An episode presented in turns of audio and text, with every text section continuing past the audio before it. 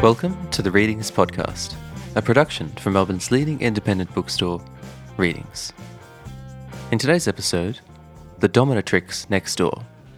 When a cash strapped single mother of two in suburban Melbourne has a fun idea to start a side hustle running workshops for hens parties, she has no idea it will lead her on a surreal adventure, or 20, through the underground world of kink clubs and swingers parties nor does she know that it will bring her out in the other end as one of Australia's most recognised dominatrixes. In The Dominatrix Next Door, Mistress Jane has penned a memoir that is both a salacious tell all and a love letter to Melbourne's BDSM community. Complete with celebrity encounters, exciting opportunities, and lessons in kink, love, and parenthood, she shows us how having multiple identities is not only possible, but incredible and that some mums really are superheroes. They might just use their ribbon masks in a different way than you'd expect. To interview Mistress Jane, here's Readings Programming Manager, Christine Gordon. Hello, everybody. My name is Christine Gordon, and I help look after some of the programs that happen at Readings. But this morning, I'm taking some time out of my busy, busy days to talk to quite an extraordinary woman. She goes by the title Mistress Jane, and I think that we're going to have quite a lot of fun talking to her about this book that has come out with Melbourne Books just now. And it did grab my eye because it's got quite a fetching cover. When you see it in our shops, you won't be able to miss it. You will know exactly what I'm talking about from the moment you see the cover. Mistress Jane, welcome to the Readings Podcast. Hello, Christine. Thank you for having me. What a joy to have you. Because what I loved about reading your book even though you've lived this sort of extraordinary life, this life that not everybody has, where you're meeting and greeting in a variety of different methods and manners, you still, at the very base of it, is just a mum, just a standing there in front of me, just trying to do the best that you can and cope with the struggle juggle of parenthood. So you tell the story. Tell us how this all started. Tell me Tell me everything that you can in about five minutes. Your introduction is perfect. And that's really why the book came about because I did straddle two different worlds the world with my friends that I grew up with, the other mums, and then this second life as a performer slash dominatrix. And I would tell these stories to my mum's groups and I would tell these stories to my girlfriends. So many times they would go, You have to write a book. Now, if I was living 100% in that dominatrix world, I would not have an appreciation for how out there these stories are. Mm-hmm. But because I was regularly touching base with my what we call vanilla world, told that these stories are extraordinary. So that's how the book came about. I had a, a collection of stories that I had a, an appreciation that for most people they would be titillating or entertaining. But yeah, the, the story is that I was that single mum. I was working full time, trying to juggle the whole lot. I needed a side hustle. I thought if I could work for myself, I might be able to juggle better. So I had a look at what I was good at. I have a history in entertaining and running children's camps actually. So I thought children's entertainer, that's what I that's my ideal job. Had a look at the market, absolutely saturated. Saturated. So looked a little bit further and hens parties popped up. And I thought, okay, well, what does a hens party need? Again, that market was flooded with burlesque classes, pole dancing classes, life drawing. I thought, okay, what if we did a dominatrix class? Because you know what, that Fifty Shades of Grey book, that had just come out and the, the movie was in the making. It Everybody was, was reading that book, weren't they? And You would see people on public transport. Absolutely. It was a phenomenon for lots of reasons. It wasn't necessarily a great story for women anyway, I didn't think. I thought we could flip the script and go, there's another side to this. What if the woman was the empowered one? So, to do that and to do this business idea that I had in mind, I had to go get trained. And that's where it all began. Where do you go for that? Good question. Good question. I had to use my networks. I found mentors, I found friends who had dabbled in mm. that world. It is a very underground world in Melbourne. You wouldn't even know it existed if you weren't a part of it, but it is huge. Entered the Melbourne kink scene. And one thing led to another. And before you know it, I'm Mistress Jane. And I am working at, at corporate events, performing on stage. I was in the Melbourne Fringe. I am running a podcast. I am writing for dating sites. It was just a huge adventure that it never intended it to be. But the Melbourne kink community embraced me. And here we are at the other end of it now, Mistress Jane writing a book about everything I got to do.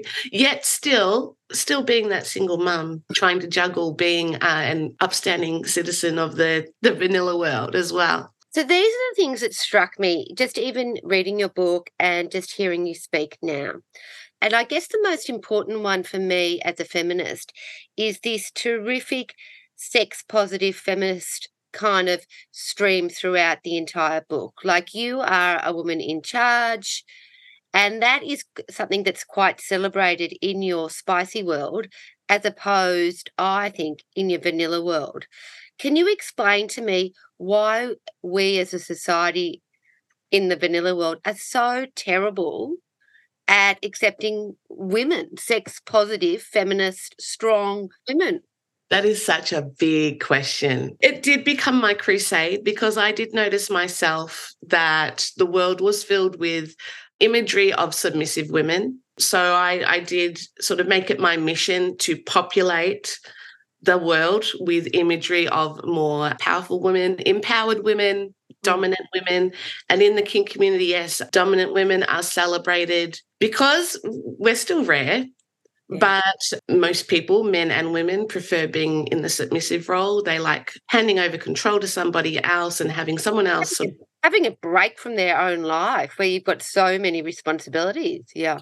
That's absolutely the, the story, no matter what your gender is. So there was a shortage of female minutes in the world. So I thought, well, I'm going to show the world. I want to show the world what it's about. So my my hens parties were always I, it was sort of three E's. It was entertainment, education, and empowerment. And empowerment through education. But if you do it with the entertainment thrown in, you know, it's more accessible and it's easier to swallow. And it was a job that I still can't believe I got paid to do, honestly. Do you reckon it changed women's lives? Gosh, that's a big claim. I know, um, I think you can't make that claim, but me is like because you are, in fact, a feminist and understand that we're a community rising up. But I mean, surely by changing some attitude, giving people license to say, hey, this is what I want. Hey, this is what I believe. Absolutely. I like to think I gave women permission mm. to talk about what they wanted to do. Countless occasions, there would be just a girlfriend of mine who would message me and say, I would like to try this at home how do I get started? And I was more than happy always to give girlfriends tips on how to harness their inner dominatrix or harness that dominant side or take control. Because a lot of the time, the story is with girlfriends, oh, things are getting a little bit lackluster at home, a little bit boring. And the way the female can spice it up is that they do have to take control. You do have to start organizing things and planning things, and that is the dominance role. So yeah, it it works. If you want to spice things up at home, you need to kind of take control of what you want to do. So the other thing that when you were talking about this book and when I was reading the book is that I want to say that I felt like this whole fetish community that you found yourself part of was incredibly kind. Absolutely. Yeah. And that's not something that I would have automatically, I don't know why, I guess my own biases wouldn't have automatically thought. Common misconception that we're all very scary but no, they're very welcoming. If you consider um, a lot of the kink community come from walks of life where they have been shamed, stigmatized, or, you know, there's a lot of guilt. A lot of them come to the kink community because it's where they feel accepted and not judged. So, because they've been judged themselves, it's a very non judgmental community. So, I'm often saying, no, come and try out. Come to an event, you'll see that it's we are all very friendly, we very welcoming of newcomers because yeah, we've probably all been through it ourselves. Yeah. So while you were doing the sort of the struggle juggle and just starting out with your hens nights and then these sort of larger fetish events, And you were struggling with these kids as well. I mean, how, was that when they were with their dad that you would be doing these, or you were getting a babysitter, or were you lying? Were you saying, "Hey, I'm actually just going to the, uh, you know, the school fete commission party or something or other"? It was a little bit of everything. So, yes, I had a joint custody with the children's yep. mother. So they were gone every Thursday and Friday night, which was when I ran my business. And then I had grandparents on hand, grandparents who insisted on being able to babysit once a fortnight or so. So the kids would often see me get dressed up for a event and i would get dressed up at my mum's house kids would be having a sleepover with mum and they would say oh, mum, you're so dressed up. Where are you going? And I would say, it's Halloween party. It's a fancy dress party. I'm going as a witch. I'm going as a vampire. I'm going as a. and they'd say, oh, I love your gum boots, mummy. And I'd say, Oh yeah, they're really cool, aren't they? Yeah, um, they're a little bit big for you right now, but maybe one day when you're older, you'll be able to wear them too. Oh, there was once when one of my children said, "That's a little bit revealing, mummy," and I and I've always covered up. And I just go, really? Really? I don't know where that that kind of attitude certainly didn't come from me. So I'd go, no, it's not. so they had a age appropriate explanation of what I was doing. They knew that I worked at hens parties. Yeah. That's all they needed to know. They knew I went to dress up parties. And then as they got a little bit older, they learned a little bit more about the queer community that I was a part of and now my eldest is 15 and my son is 12. And my 12 year old still does not want, just doesn't want to know, has zero interest, and that's great. But my 12 year old's read the book, and I think she's actually kind of proud. You know, I've, I've raised two little feminists of my own, as you would expect, being my children. So they're completely on board with what my mission's been. Here you are, actually walking the talk, talking the walk. That is literally what you're doing. And is this something that you imagine you're going to continue to be doing and taking into the future? Like, there's no, that's the other thing about the kink community. There's no end date, is it? It's not like an age appropriation or anything like that. No, no, we certainly have sort of matriarchs of the scene. We have ex masters that have been around and, and are well into their 60s, 70s and are still teaching and you you know educating. Personally i've i've moved on a little bit. This book is a little bit of my swan song in a sense mm-hmm. but my life's work continues in other areas. So i now teach consent at university to, to med students. We teach med students how to get informed consent and how to create a safe space for patients who are going to undergo a sensitive examination and that's absolutely where the skills have transferred to now. So that's now my passion. It's sort of, you know, same, same, but different. And then of course my passion is my my two teenagers who are with me full time now and sort of like you said lead by example or, or set a good example on on what it is to be a little bit of an activist a little bit brave a little bit of a feminist actually everything we need to survive in this rotten world things have evolved and and the book is sort of the bit of the legacy I wanted to leave behind now that I've moved on. Mm, congratulations. It's actually quite a riveting read. There is some sort of kiss and tell sort of moments in there and some guesswork that's needed by the reader. But I'm not I don't want to get too involved in that in this discussion because I want people to go out and uh, explore that for themselves. I'm more interested in how this the story of you just being a parent and juggling work is very universal for so many women. They're still, for some unbeknown reason, in a society that thinks that they're well formed and progressive, that this in any way could be construed as something that was shameful. Your book allows us to understand that it's absolutely not. It's just once you're in there, it's a joyful experience. I hope so. I wanted to shine a positive light on the fun side of kink. And it really is one of those last taboos. I feel like we've come a long way as far as being accepting of the of our queer communities, our trans communities. There's so many things that are evolving slowly. But and within my kink community, we are obviously very non-judgmental and open-minded, but then you step out into the broader community in the mainstream and you see there really is still so much judgment around some of this stuff. So, yeah, I've described some scenes in the book that are the fun side because I really do believe that we're all a little bit kinky, really. We just, certain people take it to another level. That's all. Perhaps as our final sort of story in this particular conversation, you could share one of the stories of a transformation that you've seen of someone. Oh, yeah. I'll talk about a friend I have of mine over in WA working in the mines and being very isolated.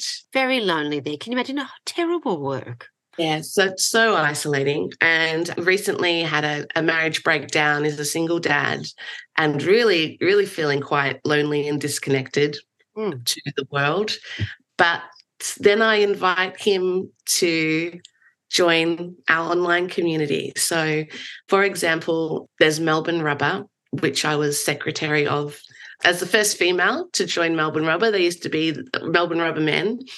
And we have an online community that just lifted each other up and supported each other through lockdowns, through online Zoom meetings where we all wear our latex and have a drink and a chat.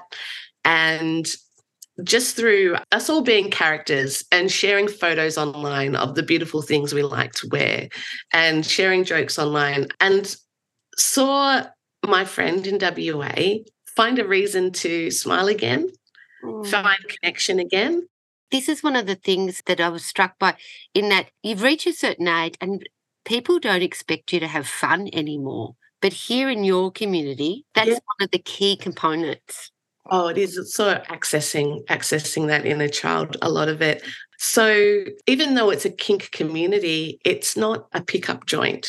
No. It really is just people with similar interests supporting each other, just like any other support group, with just such a lack of judgment. Beautiful to see him, I guess, flower, start posting his own things, and just send me such sincere thanks for pulling through some dark moments. Yeah, he's out there all alone, and and what else? What else can you do? Yeah, out there in the Pilbara, like horrible. When you wrote this book, I understand that it's your swan song and that you're using it to demystify some of the people that live right next door to you or down the street or in the supermarket or wherever. They're everywhere. What was the aim? Was it that education or was it something that you just needed to get off your chest? What made you go there?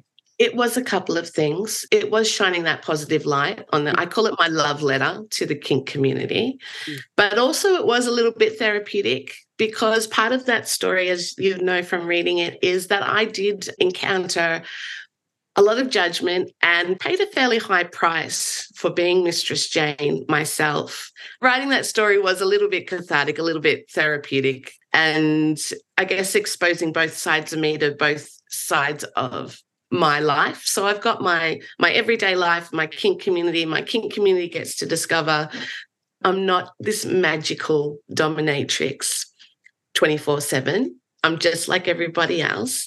And then my vanilla world gets to go, wow, even a single mom living out in the burbs can still lead a magical life as well.